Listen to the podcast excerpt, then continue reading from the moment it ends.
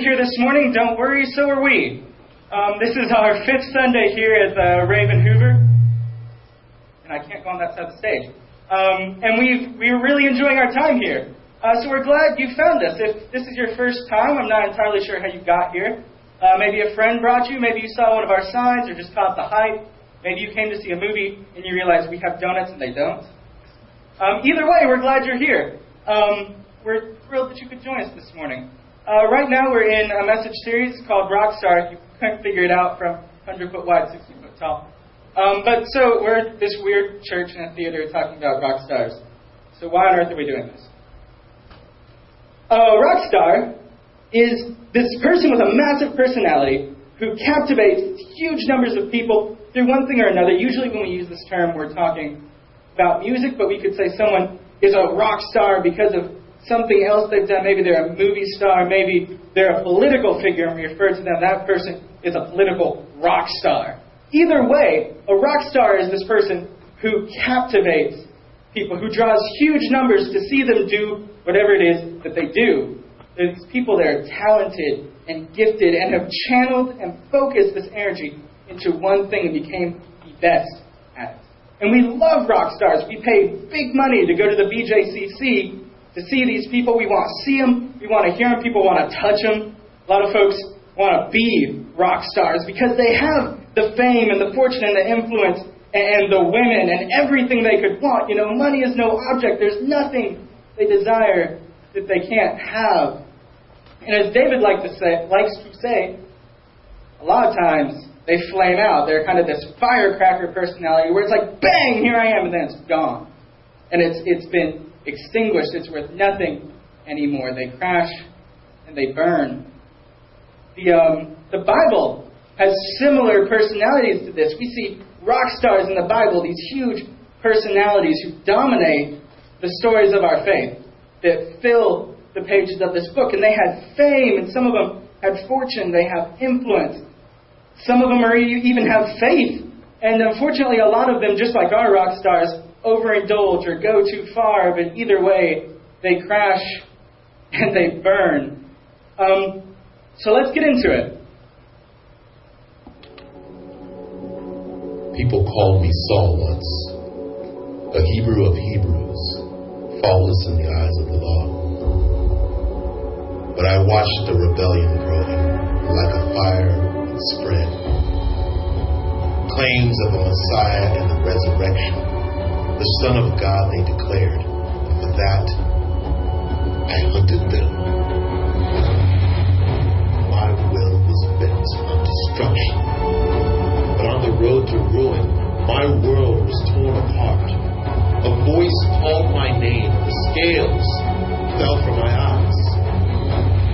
The fire that I sought to extinguish was now consuming and refining me. People called me Saul but that was another life, for I am a new creation. It is no longer I who live, but Christ who lives in me. And neither death nor life, not even the powers of hell, will separate me from the love of God that is in Christ Jesus.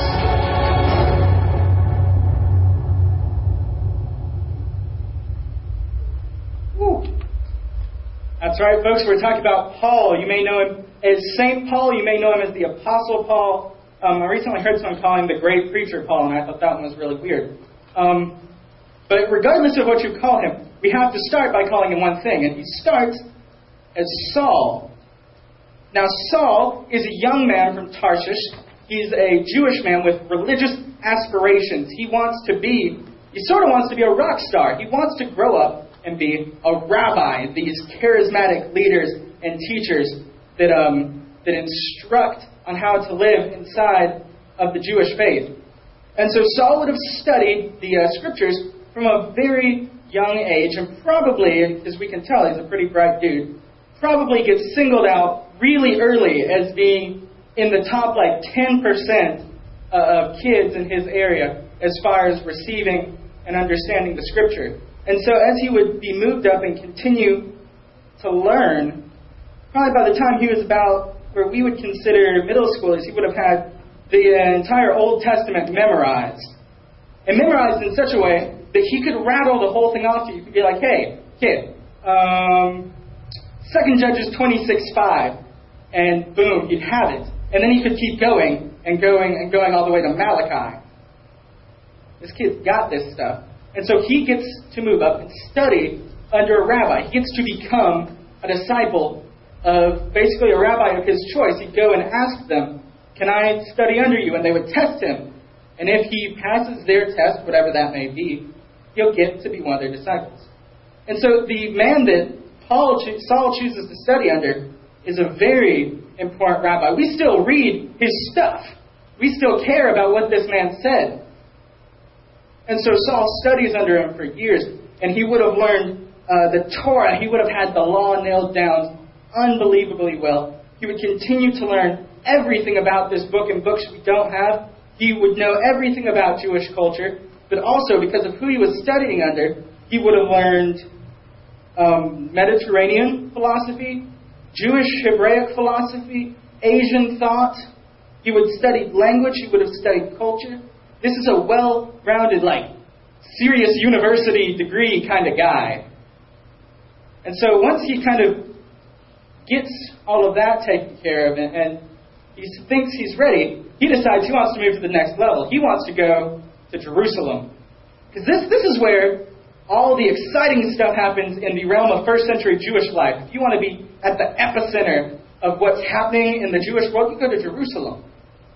And so Saul heads to Jerusalem because he wants to be where the action's at. He decides he wants to join this group that um, we know as the Pharisees. It seems that Paul is stud- Saul is studying to be a Pharisee when we encounter him.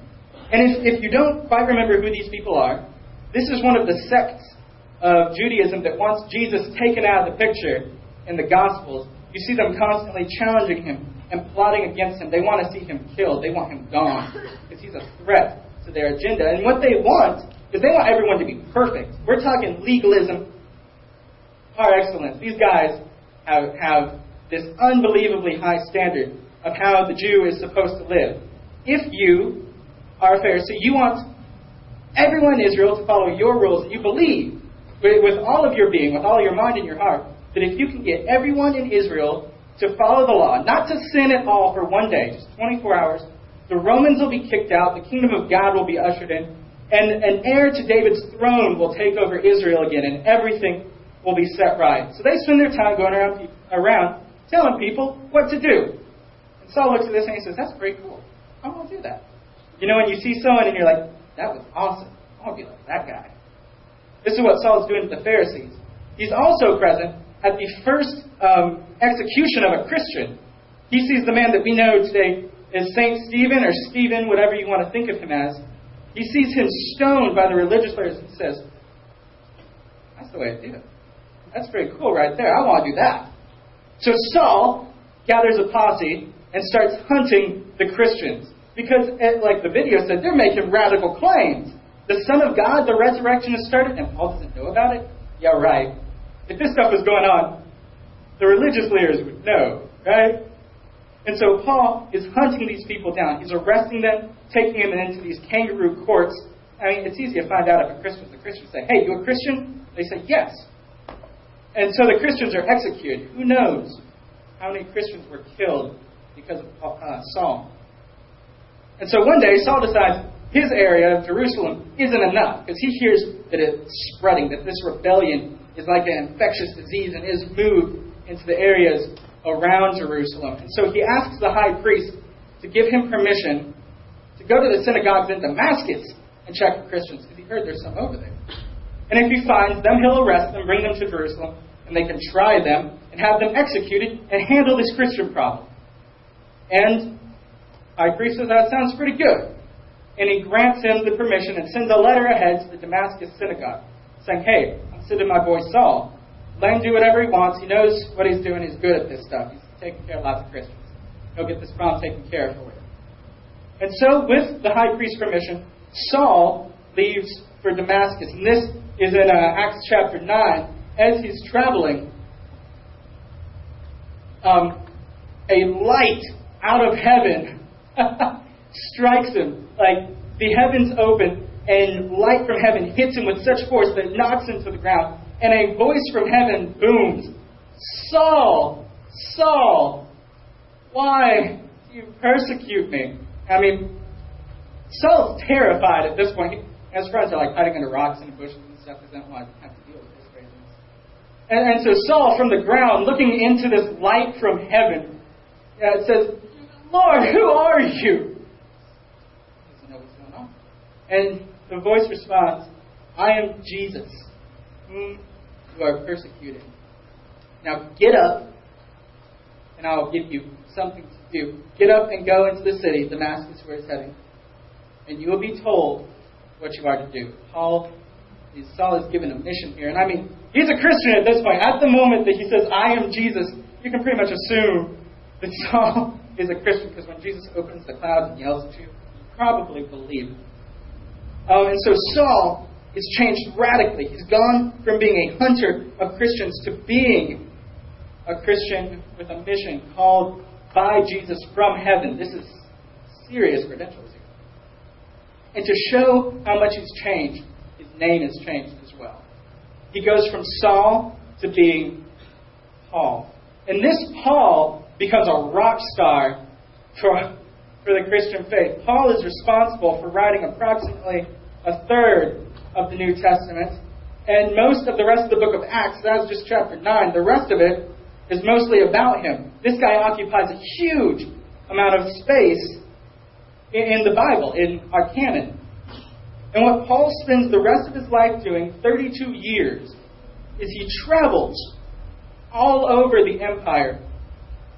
In a world where people rarely travel more than 50 miles from their home in the entirety of their life, Paul travels about 18,000 miles. This guy's a globetrotter. He will preach Christ in Europe, in the Middle East, and in Asia. This guy gets around. And it's, it's not an easy trip for him. He's going to be imprisoned, flogged, beaten, starved, bit by snakes, shipwrecked like twice.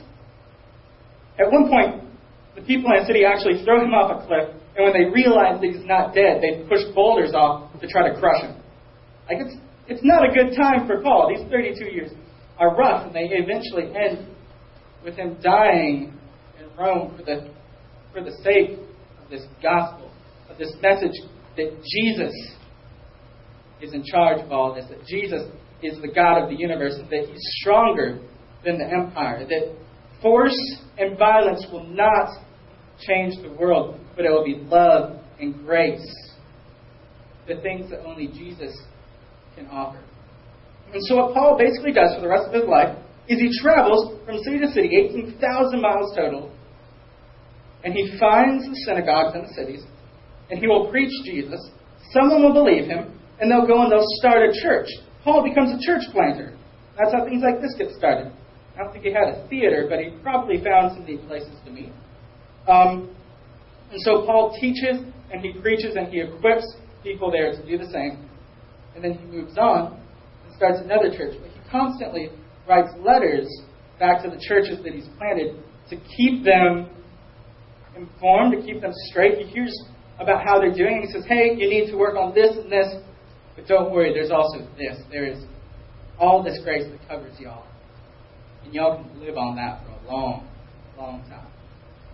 And um, when we look at these letters, which, which we can do, because we've got them still. This is how important this guy is. Two, uh, over 2,000 years later, we're still reading the letters he wrote. These letters, when they came into a community, people gathered to read them. They copied them and sent them all over the city. Everyone wants to know what Paul says. It's like the new um, uh, new Katy Perry album has come out, and everyone's burning copies because you need your friends to hear this. This stuff's good. And so everyone wants to hear these letters from Paul, and they all kind of sound similar. There's a there's a pattern to this. So the, the first letter that we have going straight through the New Testament is Romans, and in Romans, Paul starts off. He says, "From Paul, a servant of Jesus Christ, called to be apostle, set apart for the gospel, to Rome, to the church of Rome, and all who are loved by God and who are called saints. Grace and peace to you from God the Father, the Lord Jesus Christ. Um, 1 Corinthians From Paul, called to be apostle of Jesus Christ, to the brothers at the church in Corinth, grace and peace to you, from God the Father the Lord Jesus Christ. Second Corinthians, book to the same people. Paul, an apostle of Jesus Christ in the, in the will of God, to the church of God in Corinth. Grace and peace to you. Do we, do we have a pattern yet? Galatians, grace and peace to you. Ephesians, grace and peace be to you. Philippians, grace and peace. And it keeps going like this. We can look at all of the books he's written, all the way into um, the, the uh, pastoral letters where he's writing to other pastors, like uh, Titus and Timothy.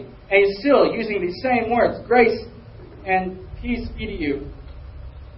And these are, these are really intriguing words to put here because we don't really have this much going on in English. When we write a letter, there's very little formality that needs to go into it. Um, Dear so and so, or to whom it may concern, body of your letter, sincerely, Jeremy. And this is how we do our thing. That's all there is involved in here. If you are writing a Greek letter that's intended to be formal in any sense, you would say who it's from first. You would say from Jeremy. Give the credentials. Um, Harry Dude from Celebration Church. To whoever I've mailed the letter to. And then greetings. And then the body of the letter. This is how you always do it, or you're weird. And so Paul sends these letters and he gives his name, he gives his credentials, he says who it's to, he says why he's sending it, and then he says grace and peace. And this is really neat because we get to see how smart Paul is. The word that he should be using is greeting. And the Greek word for this is charin. But he's using the Greek word for grace. And he's specifically chosen a specific Greek word. So there's several he could use here. And he uses the word charis. It's only one layer different from charin. Charin, charis. And so you'd be reading this aloud. Y'all would be listening to me reading it if you were in first century Corinth and you're in the church. A letter would come in, I would read it, and you would hear charis. And you would go, wait a minute. That's supposed to be charin. And so that even the start of this, there's something cryptic and strange and, and powerful happening here. The word that Paul greets these people with, charis, would be best translated as joy, acceptance, gratification, affirmation. One of the scholars I read, and I've got this big book that explains Greek words to me because I don't, know this stuff, um, says that the word charis, as used by Paul in all of his letters, is best defined as the absolutely free expression of God's love and generosity for his own sake. So Paul opens his letters, he encounters his friends through this writing, and the first thing he says to them is joy, acceptance, gratification, favor, affirmation, and the fullest free expression of God's love and generosity be to you, and peace. The second word in this uh, phrase, grace and peace, the word peace, the word he's using here, once again very specifically, is eirene. And it, this is not just the absence of chaos or the absence of war or violence. The word here means harmony, love, mercy, everything good, the best possible way to view a situation. All of this is implied from the word peace, eirene. And what's really cool, you start to look at this stuff and you're like, whoa, Paul knows what's going on. Both of these words are, and this doesn't make much sense in English because we don't do stuff like this, but it's in the present indefinite tense, which means for Paul, these things that he's talking about, grace and peace, are imminent realities. This is not something for later. This is not something about heaven. This is not something that's going to come in the future. This is now. Paul claims that these realities, grace and peace, harmony, love, mercy, affirmation, the overflowing abundance of God's generosity, these things are imminent truths. These realities exist now and will continue to exist because they are rooted the person of Jesus Christ. As Paul says, it's no longer I who live, but Christ lives in me. And Paul allows this to flow freely through him into the people he comes in contact with. The way Paul greets and views the world is through a lens of grace and peace. The first way he makes contact with people is by saying grace and peace. These realities are true and they're now and they're there for you. This is how he interacts with people. And we, we catch Paul saying things like, I love all of you. And you say, How the heck could you love all of them? Have you ever been to a church? There are some people there that is hard to love. Maybe not this church, other church. Um, I have to say that or someone will get mad. Um, but Paul can say this because he views them as what, what they can be, what they will be in Christ. This grace and this peace that is in Christ is now in the believer. And Paul can harness this and, and say that I can love you because grace and peace are here and they are now and they are forever. Affirmation and love and mercy and beauty, the overflowing abundance of God's grace and generosity. These things are here, and this is how I will choose to interact with you. This is the kind of person people are attracted to. This is how Paul gets to be a rock star. People have to be attracted to something like this. This is Christ embodied in individual as all of us are called to be. So, what if we adopted this? What if we, like Paul, and Paul says, Be like me as I be like Christ. What if, what if we adopted Paul's view of the world? What if we took Jesus seriously and believed that grace and peace that he unleashed at the resurrection is true and that it is imminent and it can be present and active in our lives? What if this is the way that we saw the world? What if this is the way we saw ourselves? How would our lives change? How would we change? If we interacted with ourselves, if all of this inner dialogue we go through was based around grace and peace, if we believed that this existed for us and for our world, how would this change these negative monologues we do over ourselves? Oh, I'm not good enough. I'm not blank enough to blank. I will never have this. Well, it's always my fault. Of course, this went wrong. How, how would that change the way that, that we destructively self medicate? With, with this self loathing, with, with medication, with maybe you use alcohol, maybe you use a razor. How would this change the way we view ourselves if we believe the grace and peace, that affirmation and generosity and mercy and harmony and the overwhelming love of God was freely active and available in our lives today? How would it change our schools if we believed? If every person we encountered, whether we liked them or didn't, whether they were popular or unpopular, whether they smelled or not, maybe uh, these kids sometimes the shower don't. But if we encountered them with grace and peace, if if we came to them, whether they love us or hate us, maybe this is an enemy, how would it diffuse that relationship if our stance became one of grace and peace? How would it change our workplace? There's that person that we, we want to lock in, in the uh, the maintenance closet and leave there. I don't know. I haven't seen him today. I, I guess he's sick. Um, how would it change the way we interact with them? How would it change the way we work with our boss? I mean, he's writing me all the time. I don't know what I'm supposed to do. Regardless of what I produce, it's not good enough. We hate this person. What, what if what if there's grace and peace? What if this is true? How would it change our family?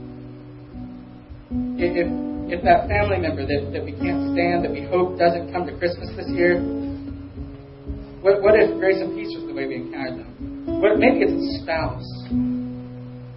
Maybe the, the marriage isn't going the way it was planned. Maybe this isn't how it's supposed to be. And you know, you know as soon as you leave here, it's going to start again. I mean, you're happy here, you're at church, you put on the smile, but you know you're going to get in the car and something's going to happen. And immediately it's, it's going to start small, maybe it's passive aggressive and it's going to grow into something big and negative. And you know that's how your night ends. That's how it always ends. Maybe, maybe if, if instead of who can yell the last, maybe it was the first to, to declare grace and peace win this argument. How would that change our family? How would that change the way we run things at home? How would that change our kids? How would it change the world if we believed that Jesus knew what he was talking about and was telling the truth, when he said that in Christ, in himself, for, for the believer, there is no condemnation. That grace and peace are true and real, and that these things, love and harmony and grace and mercy and the best possible situation is available in this. That we don't have to wait till heaven to experience true life. What if Jesus was telling the truth in John 10 when he said that I have come that you can have life that is full, that is good? What if we believed him? How would the world look different if we engaged every individual we met, every situation we encountered, every option, every everything? How would it change if we believed grace and peace were imminent and powerful realities? How would it change us? How would it change the world? Paul, this is the centerpiece of his ministry. And it led him to such a full, abundant life we are still talking about over 2000 This is what Jesus Christ wants to share with you. He says that he wants you to be a part of this, that you have been welcomed. This is what he has for you. It's grace and it's peace. It's rest and it's acceptance and affirmation and, and the ability to be grateful and at peace. This is what Christ offered to Paul. This is what the light from the sky knocked him to the ground and changed the entirety of his life. This is the same voice that speaks to us today. Jesus is offering this grace and this peace. He offered it to Paul and he offers it to us. All we have to do is, is affirm that these are real. We just have to, to agree. Yeah, that's a better way to live. Our Father, we thank you that, that you are the God who, who knocks us off our feet when we're going in the wrong direction. We thank you that, that you are the kind of God who loves us enough to, to call us to yourself while we were still far away. The, the Bible says, while we were still enemies of God, He came to earth and died to give us life, to make things new again, to let us come into a reality that is bigger than the facade that we see here. This will never last. This world is temporal, it's short. Life is short. Jesus says, There is life, and we thank you for that, God. Life that is full, life that is abundant, life that goes on forever. And that realities like truth and beauty and grace and peace, that these belong to you, and that you want to share them with our world, that you want to share them with us, that you've called us into this kind of relationship, that you have loved us this much to come and get us. Help us today, and the rest of this week, to view the world like Paul does, to see the world through the lens of grace and peace. Thank you for your Son, Jesus Christ, that he came and they lived a perfect, sinless life, giving up everything that was Godhood in heaven to, to be man, to live a dirty life, a hard life that, that ends painfully through, through torture and, and suffering, and being torn away from, from this place and from his family and his friends and his ministry on a cross. The most painful death the Romans could come up with. You know they're good at, Lord. But that that couldn't hold him. That, that this life that Jesus talks about is so full and so abundant and so powerful that it would not end. And the grave could not hold him. After three days, the resurrection began, and it hasn't stopped. That you welcome us to today choose resurrection, to choose life over death, to say, I want that. I want this grace and peace in my life. I want Jesus. Love you,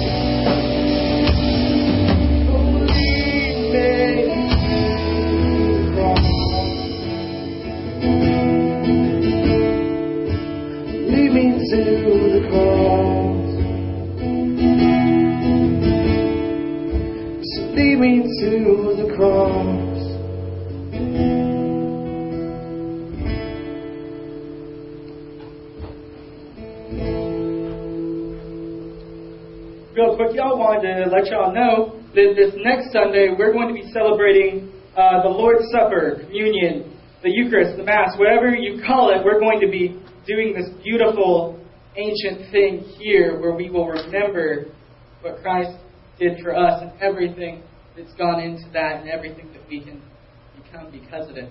That'll be this next Sunday, the 26th. Is that correct? Yeah, the 26th. This place, we're going to be the first people to ever have communion in this theater. I think that's pretty dang cool. Yeah. So, uh, real quick, let me send us out of here, and then y'all can have a great rest of your Sunday. The Lord bless you and keep you. The Lord make his face to shine upon you and grant you peace. Now go out into this world with this peace. Be of good courage. Hold fast to that which is right, true, and beautiful. Offer to no man evil for evil. Strengthen the faint hearted and uphold the weak. God is here. God is present. God is alive. God is moving. He is merciful and good. Enter the mystery as you abandon yourselves to God. Grace and peace, church. Have a great week. We'll see you next Sunday.